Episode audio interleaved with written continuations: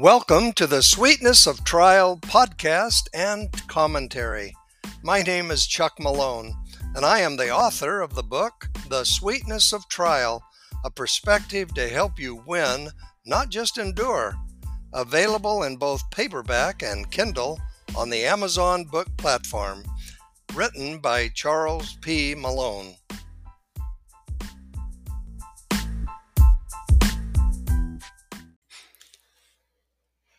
Welcome to the Sweetness of Trial book reading and commentary, episode 10, part 2, pages 143 to 149.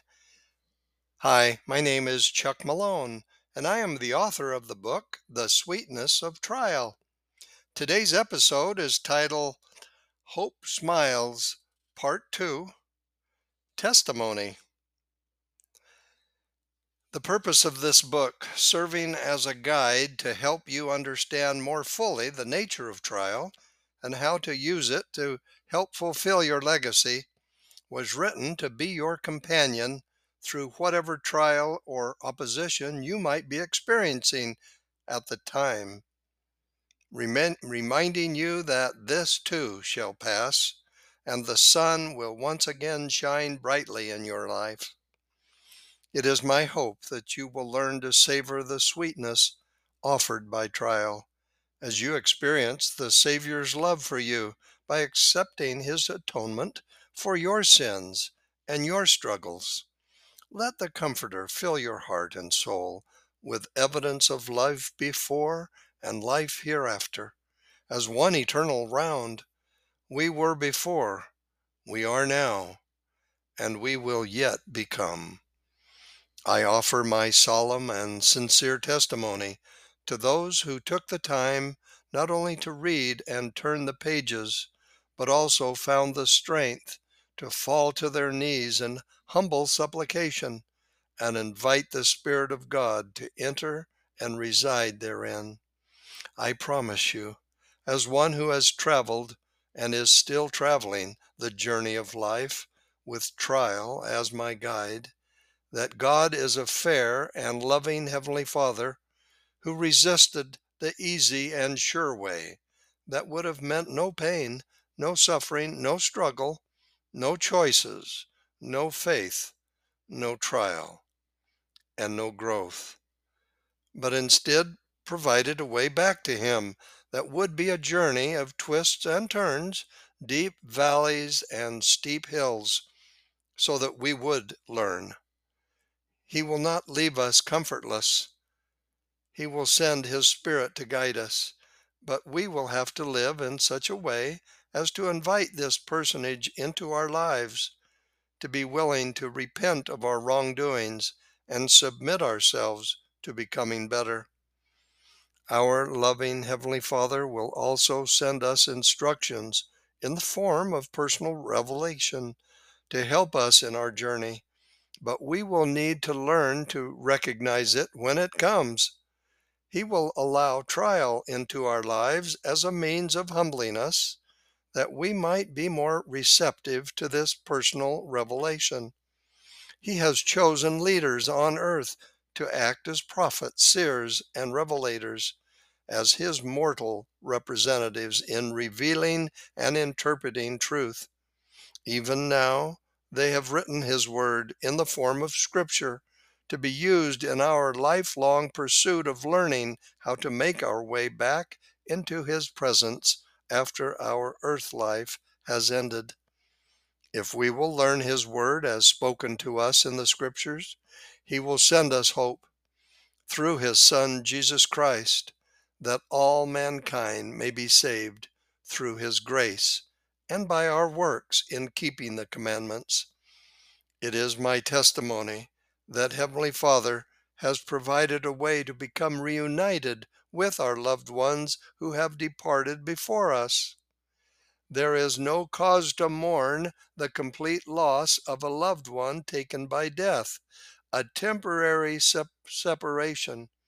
It would be cruel to imagine ourselves being allowed to love and not having that love continue and be built upon.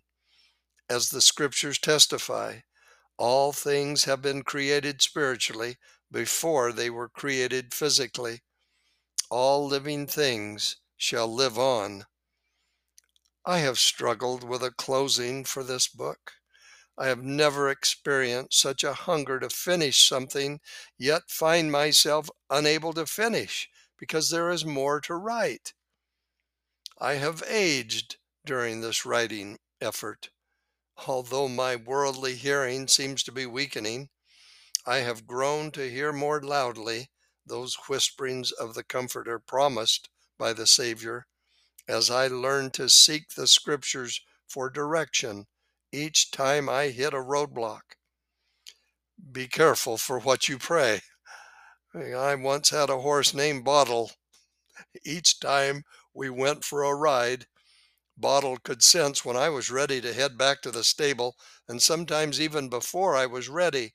It was amazing to see the energy return to his frame as he carried me homeward. I feel that same energy as I sense the end of this writing experience. I even prayed to my Heavenly Father to somehow give me more time to write. And I am not in order of priority by any way a husband, a father, a real estate broker, a grandfather, a great grandfather, a landlord, a temple ordinance worker, a sealer in the temple, a stake patriarch, a prison minister, a ward minister, and an author plus a few other titles I can't remember at the moment. I just need more time to write, I again prayed, hoping for an early Christmas present in the form of a quick real estate sale to support my family while I finished this book. The next morning, my eyes opened at 3:30 a.m. "No!" I exclaimed. "That's not what I meant."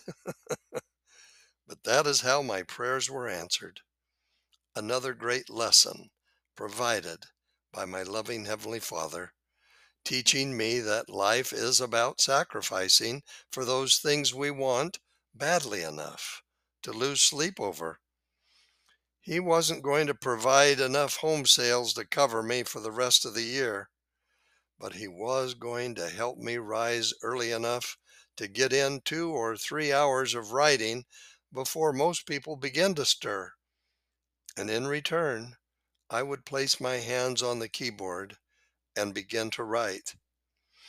At times, I have felt his hands on mine as I try to interpret the feelings and emotions that often flood my soul and try to keep pace with those feelings as I place his words and mine on the screen in front of me.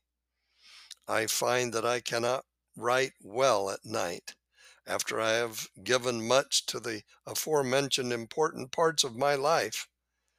I am a morning person who loves the silence of a slumbering household, so I allow myself to be responsive to a gentle nudging of the spirit even at 3:30 in the morning. Close to the finish line, I now realize how much I will miss the experience of hearing his voice without having to filter through the noise of the world.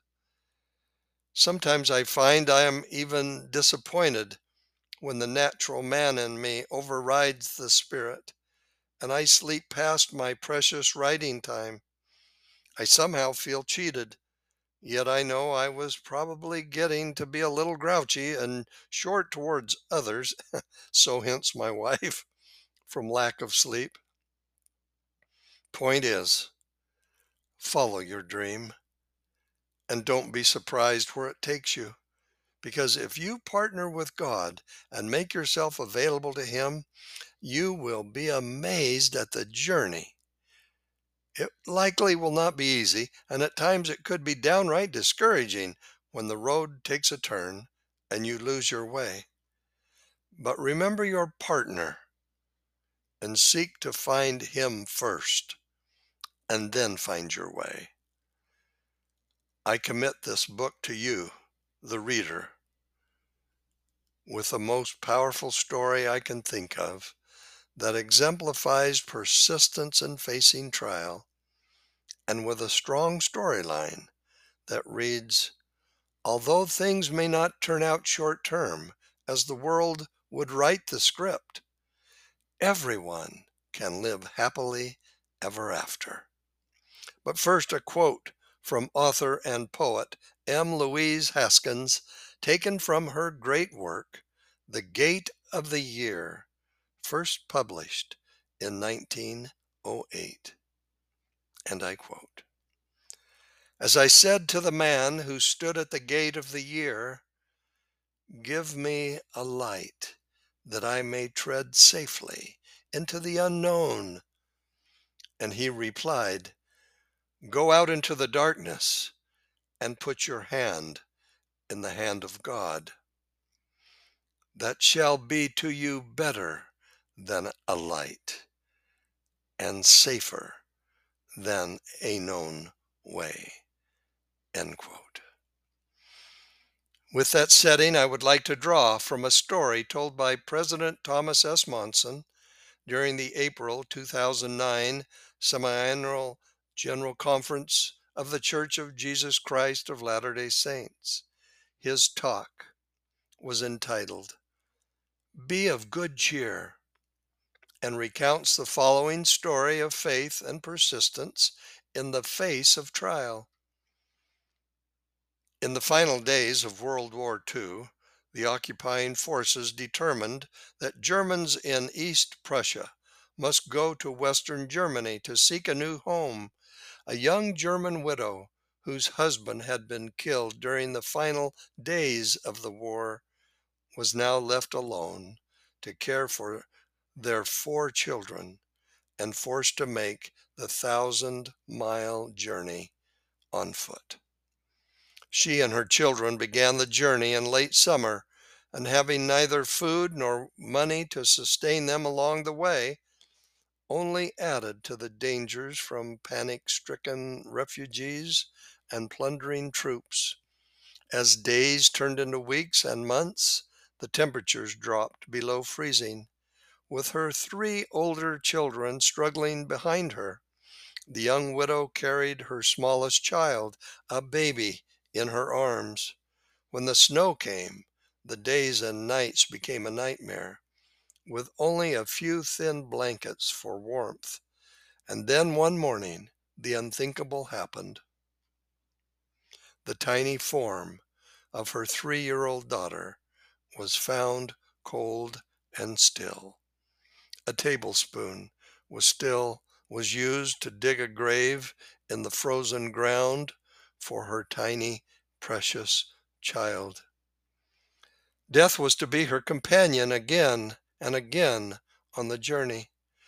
First, her seven year old son died, and next, her five year old son followed, both buried only with the aid of a spoon. Finally, as she was near to reaching the end of her journey, her baby died in her arms. The spoon was gone now. So, hour after hour, she dug a grave in the frozen dirt with her bare fingers. A moment of overwhelming sorrow and complete bewilderment overtook her as she contemplated all she had lost. How easy it would be to jump off a nearby bridge, she thought, as many of her countrymen were doing. And then, the, as these thoughts assailed her, something within her said, Get down on your knees and pray. She ignored the prompting until she could resist it no longer. She knelt and prayed more fervently than she had in her entire life. Dear Heavenly Father, I do not know how I can go on. I have nothing left except my faith in Thee. I feel, Father, amidst the desolation of my soul, an overwhelming gratitude for the atoning sacrifice of thy Son, Jesus Christ. I cannot adequately dis- express my love for him. I know that because he suffered and died, I shall live again with my family. That because he broke the chains of death, I shall see my children again and will have the joy of raising them. Though I do not at this moment wish to live, I will do so, that we may be reunited as a family and return together to Thee. Well, when she finally reached her destination of Germany in Germany, she was emancipated, her face a purple gray, her eyes red and swollen, and her joints protruding. She was literally in the advanced stages of starvation. In a church meeting shortly thereafter, she bore a glorious testimony, stating that of all the alien people in her saddened land, she was one of the happiest because she knew that God lived, that Jesus is the Christ, and that he died and was resurrected so that we might live again. She testified that she knew if she continued faithful and true to the end, she would be reunited with those she had lost and would be saved in the celestial kingdom of God. Thomas S. Monson, be of good cheer. April 2009, Semiannual General er, Conference of the Church of Jesus Christ of Latter day Saints. As our journey together concludes, let me speak hope and peace to your soul. No matter the trial you currently find yourself in, you are not alone. Our Savior Jesus Christ promised, These things have I spoken unto you, that in me ye might have peace. In the world ye shall have tribulation, but be of good cheer. I have overcome the world. John 16:33. Be of good cheer. He has overcome the world for you and me. Yes, there will be tribulations, much of which we have no control over, and some of which we will bring upon ourselves. But we have learned, haven't we, that this earth life is for gaining experience so that we might overcome the world as our Savior did. He overcame the sins of mankind. We have only the sins of the natural man within us to keep at bay. He laid down his life so that we could return back to our Father's presence. He only asks that we keep His commandments and love one another as He loves us.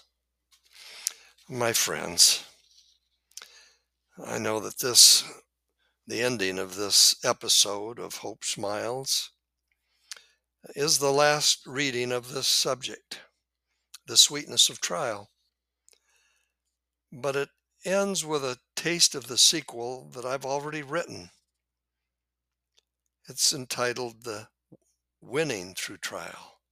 It's giving you, the reader, a head start in preparing to win now that you hopefully have experienced reading and hopefully feeling the sweetness that can come from trial. Although not yet published, the Lord has placed within my heart words that were anxious to jump from my faithful iPad as my feet carried me safely upon the treadmill at the gym each morning and ultimately into the willing hearts of my readers. I hope you will stick around for the final chapter to, to sweetness called Winning Through Trial. Again, I thank you so much for sticking with me throughout the reading and uh, listening to all the emotion that sometimes will swell within me. I hope and pray we meet again. I hope and pray that with this writing and with this podcast, that this will bring perhaps a, a new feeling in your heart that if you're having trial, Yes, trial will happen, but hopefully, trial, in trial, there is hope. And in that hope, there will be fulfillment. This I can promise you. Have a blessed day.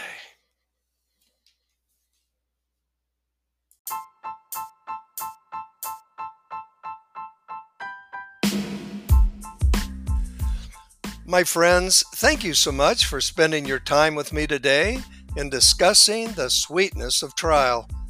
Please join me in future episodes as we learn how to not only endure trial, but to win from it as we continue our journey through my book, The Sweetness of Trial.